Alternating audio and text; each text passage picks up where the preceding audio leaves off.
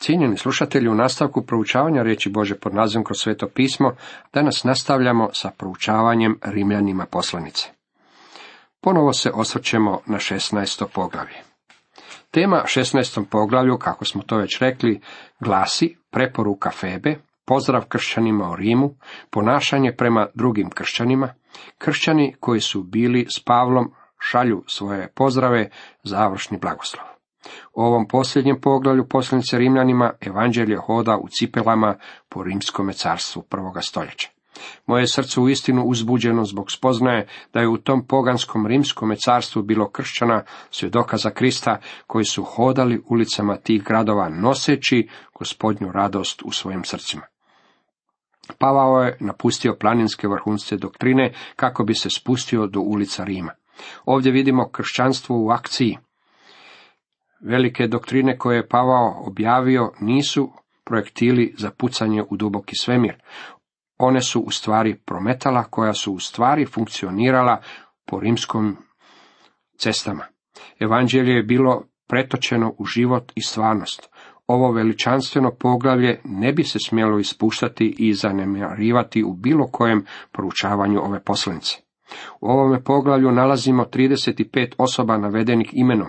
To su bili vjernici koji su živjeli u Rimu ili se radilo o Pavlovim suputnicima. On je vjerojatno bio u Korintu kada je napisao ovu poslanicu. Ovdje vidimo izraženu veliku međusobnu ljubav i privrženost koja je bila u opreci sa rimskom filozofijom i praksom. Ovi su kršćani bili drugčiji.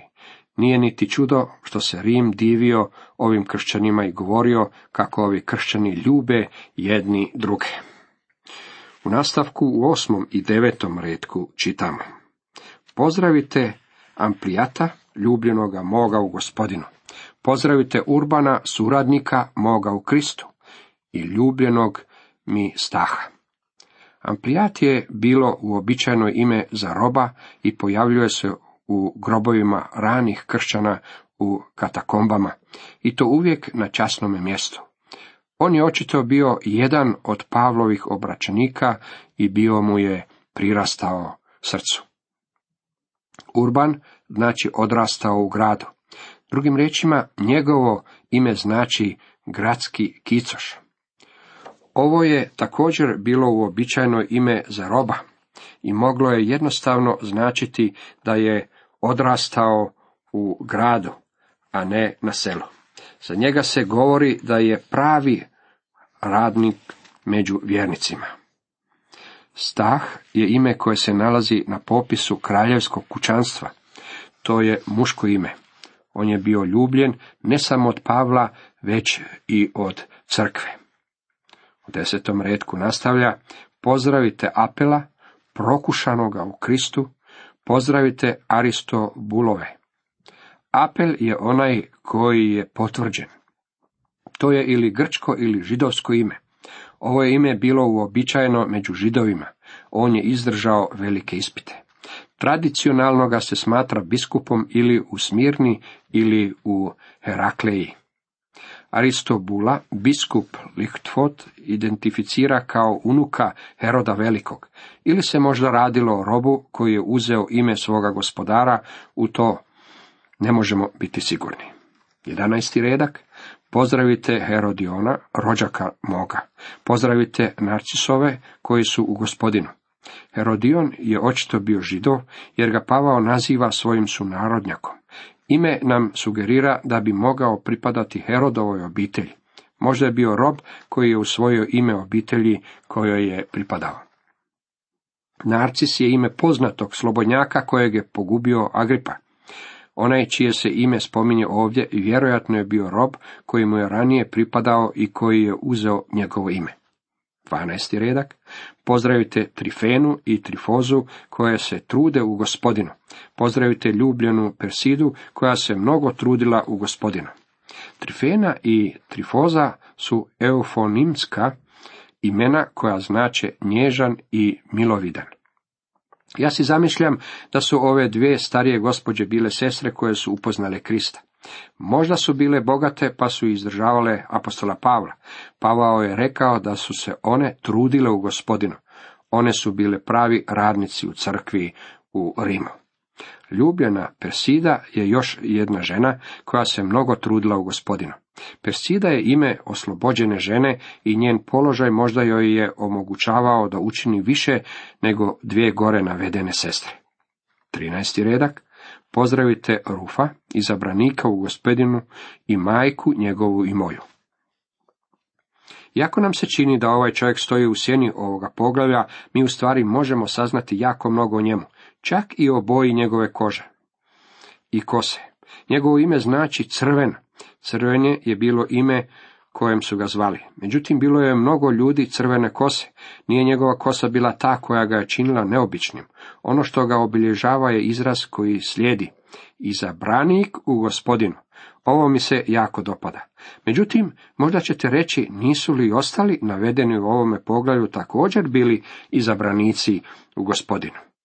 Jesu, oni su svi bili predivni sveti, međutim, ovaj se čovjek isticao. Možda bi bolje prevod bio istaknut, glasovit u gospodinu. On je bio veliki Boži svetac. Da je Ruf bio istaknut u crkvi, zaključujemo po spominjanju njegovog oca. Kada je Ivan Marko pisao svoje evanđelje, namijenio ga je prvenstveno Rimljanima. U evanđelju spominje događaj kada je čovjek imenom Šimun nosio Kristov križ. Čitamo u Marko 15.21. I prisile nekog prolaznika koji je dolazio s polja Šimona Cirenca, oca Aleksandrova i Rufova, da mu ponese križ. Tog je dana rimski vojnik opazio da Isus posrće pod teškim križem. Pogledavši u mnoštvo, zaviknuo je, dođi ovamo, velikom i snažnom Šimonu Cirencu. Dođi ovamo i ponesi ovaj križ. I uistinu ga je nosio, bio je to čin koji ga je učinio besmrtnim. Ivan Marko, pišući u Rim, identificira Šimona Cirenca dodajući otac Aleksandrov i Rufo. Svi u crkvi u Rimu poznavali su Rufa, jer se on isticao u crkvi. Zapazite dalje kako Pavlov pozdrav uključuje i Rufovu majku. Pozdravite Rufa i majku njegovu i moju. Dok ne znamo ništa o majci apostola Pavla i o njegovom ocu, ovdje nalazimo podatak o pobožnoj ženi iz Jeruzalema, ženi Šimuna Cirenca, koja je apostolu Pavlu bila poput majke. Možda se sjećate da kada je Pavao prvi puta došao u Jeruzalem nakon svoga obraćenja, kršćani su ga se bojali. Nisu bili baš uvjereni kako je ovaj moćni farizej, onaj pravi. Sumnjali su da se radi o triku. Ipak Rufova majka ga je pozvala k sebi. Ti samo dođi i ostani s Rufom u njegovoj sobi. Sagledavajući ovo razdoblje, Pavao o njoj piše. Ona je Rufova majka, ali je i moja također. Kako su ovo lijepe riječi za ovakvu kršćansku majku toplog srca. 14. redak dalje kaže, Pozdravite Asinkrita, Flegonta, Herma, Patrobu, Hermu i braću koja su s njima. Nama su ovo sve samo imena. Međutim, Pavao ih je poznavao. Vjerojatno ih je doveo Kristu. 15. redak nastavlja. Pozdravite Filologa i Juliju, Nereja i njegovu sestru, i Olimpu i sve svete koji su s njima. Ovdje imamo još jednu skupinu vjernika koja se nalazila u crkvi u Rimu. U nastavku ponašanje prema drugim kršćanima. 16. redak nam kaže, pozdravite jedni druge cijelivom svetim.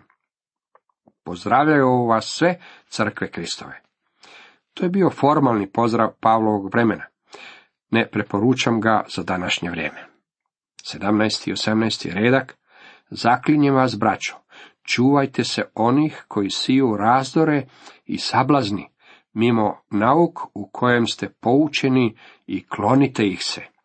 Jer takvi ne služe gospodinu našemu Kristu, nego svom trbuhu, te lijepim i laskavim riječima zavode srca nedužnih.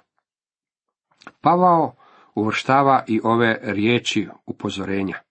Ljubljeni moji, i nama bi bilo bolje da poslušamo ove riječi upozorenja.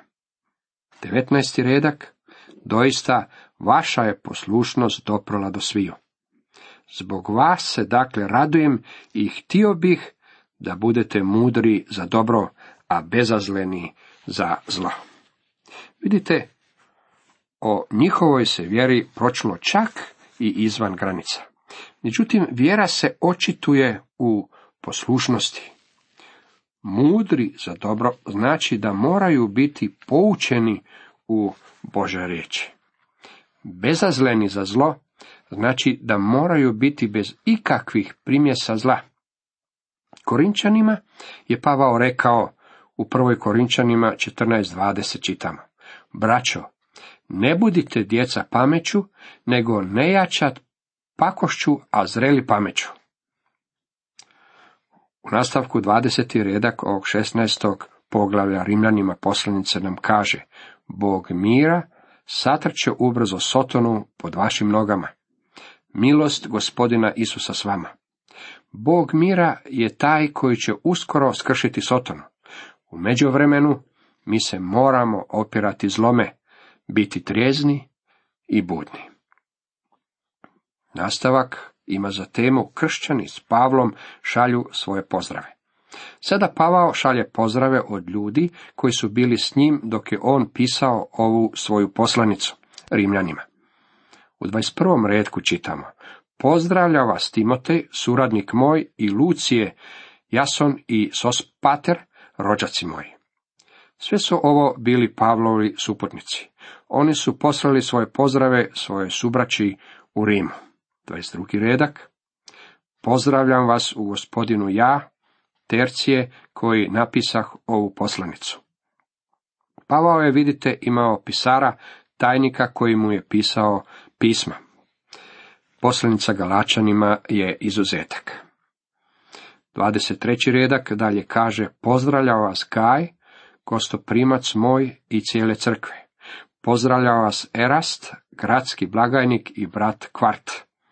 Pavao je bio ocijao u Gajevoj kući, pa je i Gaj želio poslati svoje pozdrave. 24. redak, milost gospodina našeg Isusa Krista sa svima vama. Amen.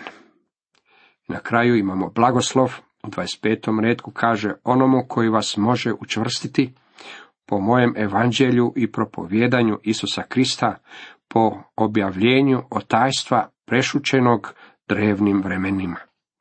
Otajstvo ili tajna znači da ovo ranije nije bilo objavljeno u starome zavetu.